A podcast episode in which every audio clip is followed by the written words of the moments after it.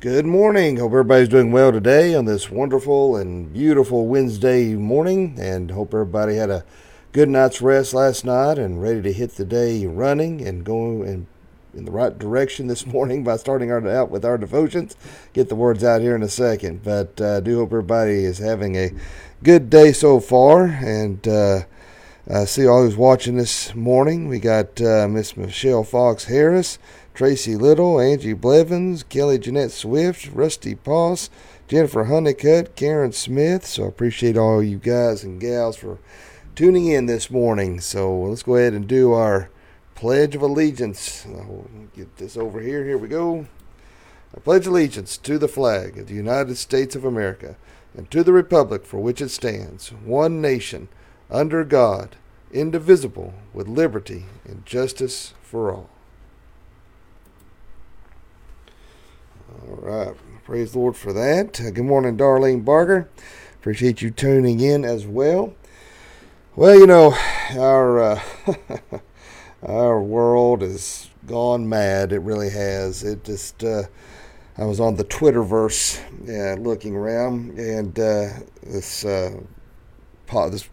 Well, I don't know how it works. So it's, it's a little different than Facebook because you'll see stuff that you from people you don't know and on there. Some little twerp had on there talking about uh, how they were so happy that Trump was not reelected and, and they're so grateful for Biden.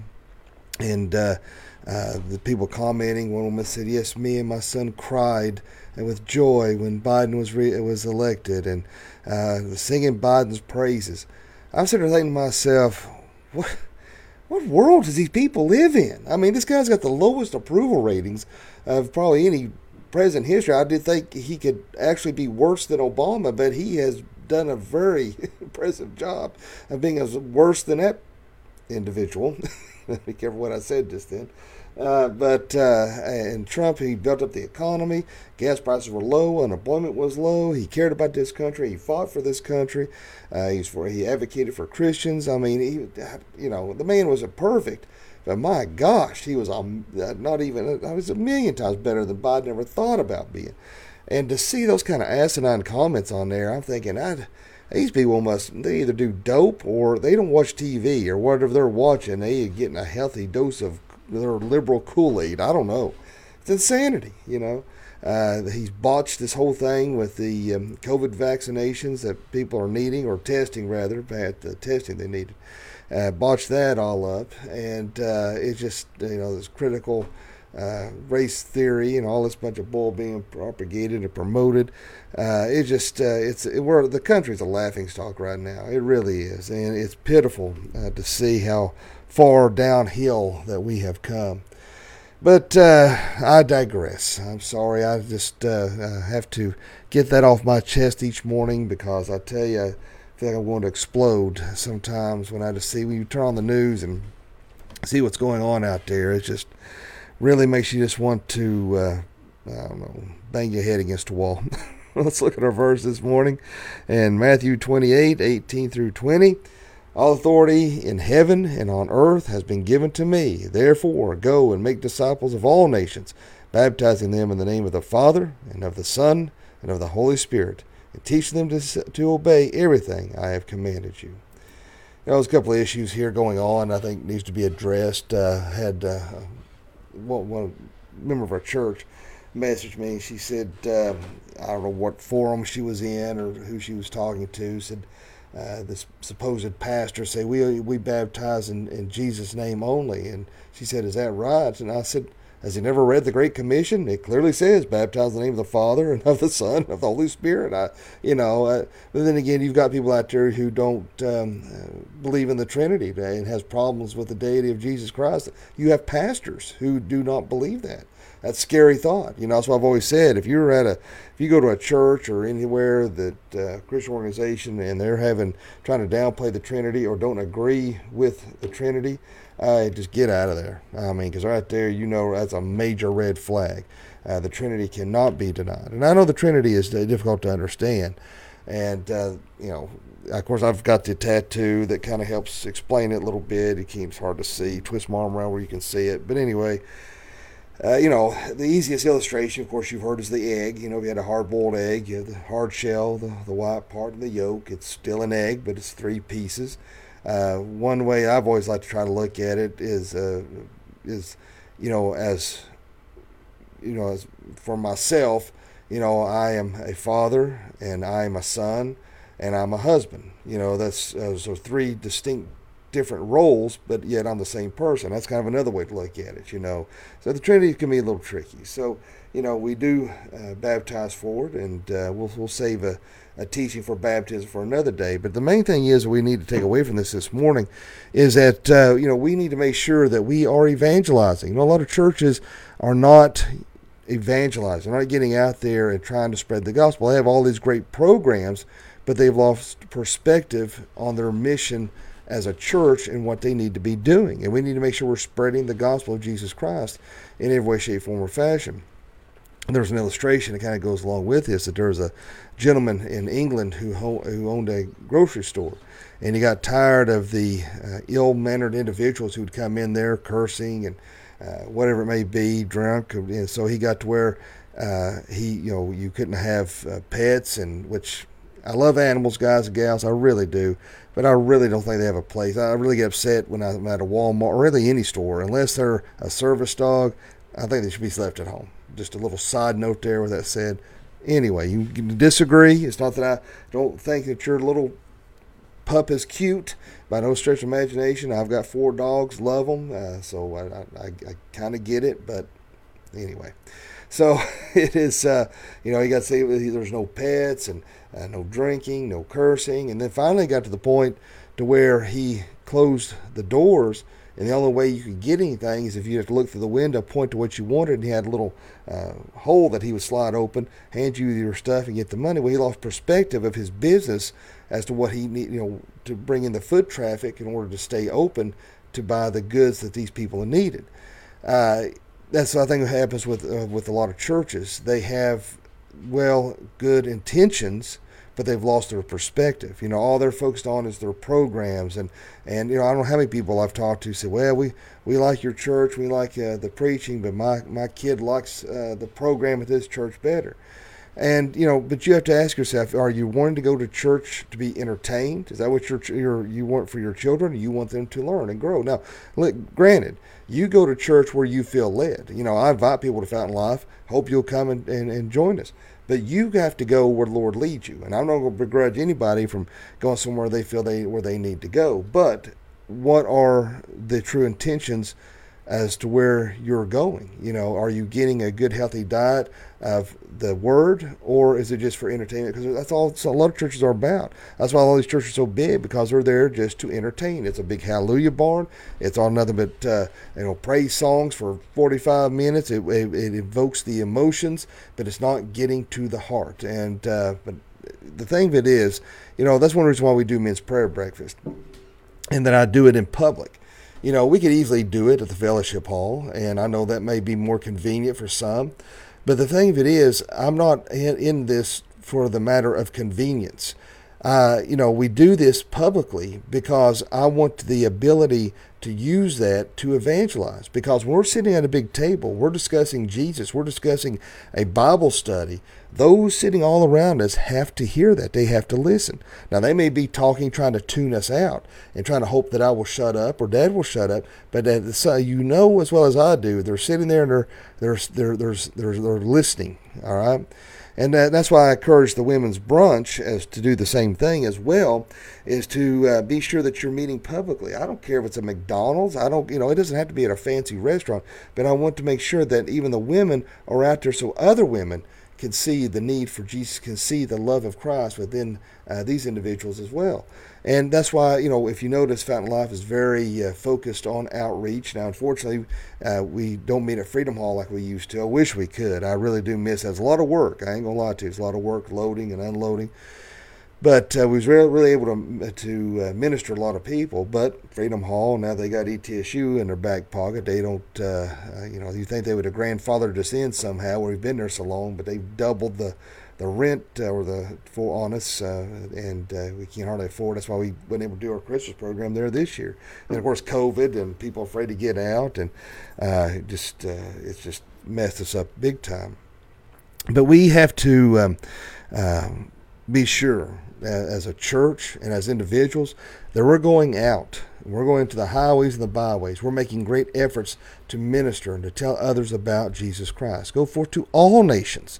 All right, going out everywhere and anywhere to tell others about Jesus. Is that your is that something that excites you? Or is that something that scares you?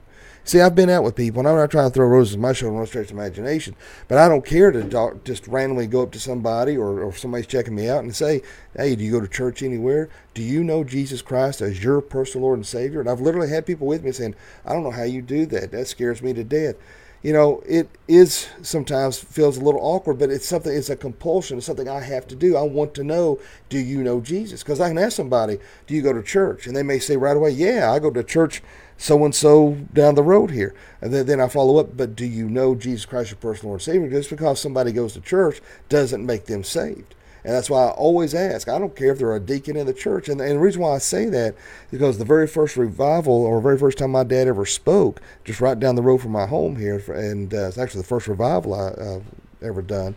Uh, the um, the deacon's wife came up to him after that service and uh, wanted to get saved. So that's why I don't take for granted just because you go to church or you hold a position in that church that you were saved. Now, when somebody asks somebody, say, "Now, do you know Jesus Christ?" I mean, if you go to church anywhere, uh, and they go, yeah. And I said, where? And they go, oh, uh, you know, uh, uh, and then they'll, I don't go, you know, you kind of catch them and then ask them, do you know Jesus Christ, Lord Savior? And they, you know, and they kind of hesitate and go, yeah. And I'll, I, sometimes I'll call them out. I'll say, well, it bothers me that you hesitate. Are you sure? Have you professed Jesus? And uh, but then I'll just give him a poker chip, and uh, it's got the plan of salvation on the back of it. You know, I don't know if y'all probably seen these that we hand out, but um, you know, it, it, but I can't force it, and you can't force on anybody either. I know there's a lot of people desperate to see family members saved, but you can't force them to be saved. All you can do is cover them in multitude of prayers and try to plant the seed and pray that somebody will water water it and somebody else will cultivate it. You know, it may take time, but hopefully they'll come to know Christ before it's too late.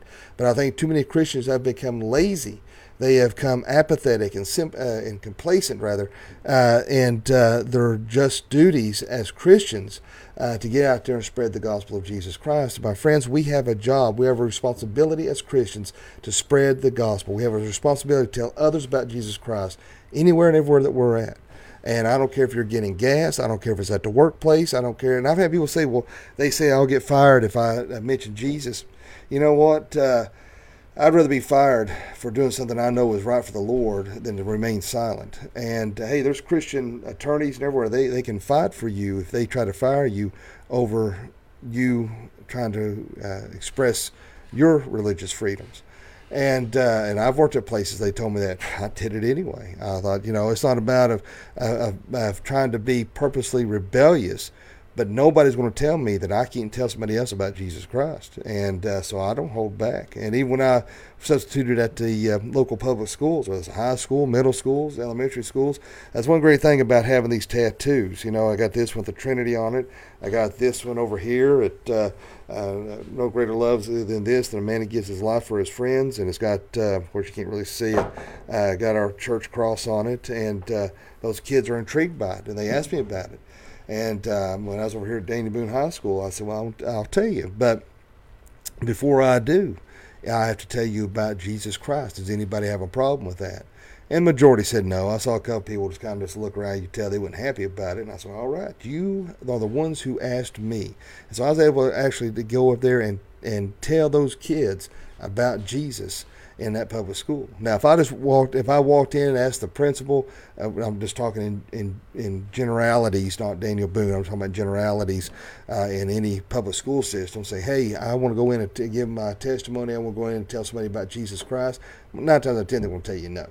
Uh, now there was a time uh, that you could go in and have a, have an assembly and do that. In fact, uh, Barry Mason, when he was alive, Dad had tuck him and uh, also uh, Keys, uh, and before he passed away, he would they were able to get into some schools and tell others about about Jesus. They have a little assembly. I know particularly over here at Boone, in the little theater where we meet sometimes for church. Uh, they they would have an assembly, and they was able to go up there and, and talk, and they was able to do that through some other schools. I'd say, dare say now, uh, it would be a fight uh, if you wanted to try to do that now. Sad, but it's true.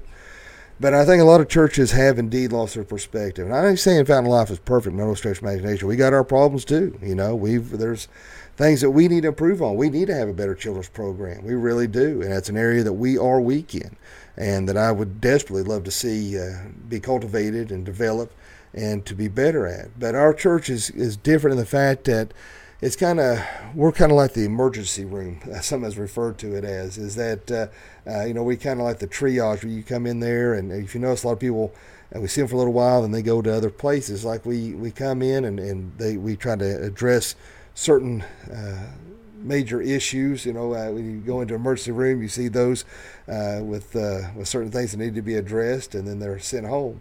And I got to feel like that's the way Fountain Life is to a certain extent. But but we are evangelistic, and more churches need to be that. But the thing of the matter is, uh, whether corporately as a church or individually, you need to be out there and ministering and witnessing, and you need to be bold. You know what I'm saying, guys? You need to be bold. That's maybe something I want to maybe be talking and discussing in a little more depth uh, in this in the seven o'clock evening service. So I hope that you will tune in. There's some things that's kind of bugging me a little bit uh, that I feel like needs to be addressed, and uh, uh as far as Christians' attitudes and uh, and their boldness. And I may address that this evening at seven. But nonetheless, uh, I think a lot of people, I, you know, I've had people say, "Well, I'm scared. I don't know what to say. I'm afraid to uh, uh to to approach somebody." Well, you need to pray about that because what you're doing is that you are being selfish. You say, "Well, I'm not being selfish. I love. I ain't saying you don't love the Lord." But you're too self-centered because you're too worried about what somebody else thinks about you or what they're going to say about you, what they think about you. That's you know when you come to shyness, that is nothing but self-involvement because you're too worried about other people. We need to make sure that we are bold and we are confident in the things of Jesus Christ, put ourselves aside, die to self daily, and striving to serve an Almighty God, to have Jesus Christ first in our life, and to proclaim that to anybody and everybody who will listen. Now, of course, we're going to hear opposition. Of course, we're going to have people give us a hard time. They don't want to hear it. They don't want to hear the name of Jesus Christ. It bothers them. It scares them to death. Why? Because it brings them under conviction. That's why they get so angry and get so mad when you bring up the name of God, when you bring up the name of Jesus because the name of Jesus has great power in the name, and that's what brings them under conviction, and they can't stand it. That's like turning on a light in a dark room. If you went to some old barn or some old uh, dilapidated house or something and shined a light, well, the, the bugs would be scurrying uh, out of the way and they went back in the dark. That's the same thing that happens uh, in our world. When you shine the light, people scatter. They don't want. They like living in darkness. They like living in their sin. They don't want to have to think about uh, the consequences of their actions. And my friends, people are headed to hell, and we have the opportunity to show them the right way. So let's work hard at being more bold, to be more energetic, to be more excited to share the gospel instead of cowering back and living in fear of what others may think of us, but let us live boldly for Jesus. So that is my encouragement for you today. Find one person, find somebody to minister to and tell others about Jesus Christ. And uh, that is your daily homework each and every day. So I hope that you will do that, and uh, I know you will be blessed if you do. Let us pray. Dear Father, Lord, we just thank you, love you, and praise you. Lord, thank you so much for this wonderful day. Thank you for your grace and your mercy. Lord, help us every day to be a witness for you. Help us to be more evangelistic. Help the church to go to the highways and the byways and be more evangelistic as well. And Lord, uh, let us be used by you mightily. And Lord, if there's anyone watching or listening this morning that doesn't know you, let pray this prayer. Dear God, forgive me of all my sins. Jesus, I know you died on the cross for me. I know you rose to the grave for me. Come into my heart and save me.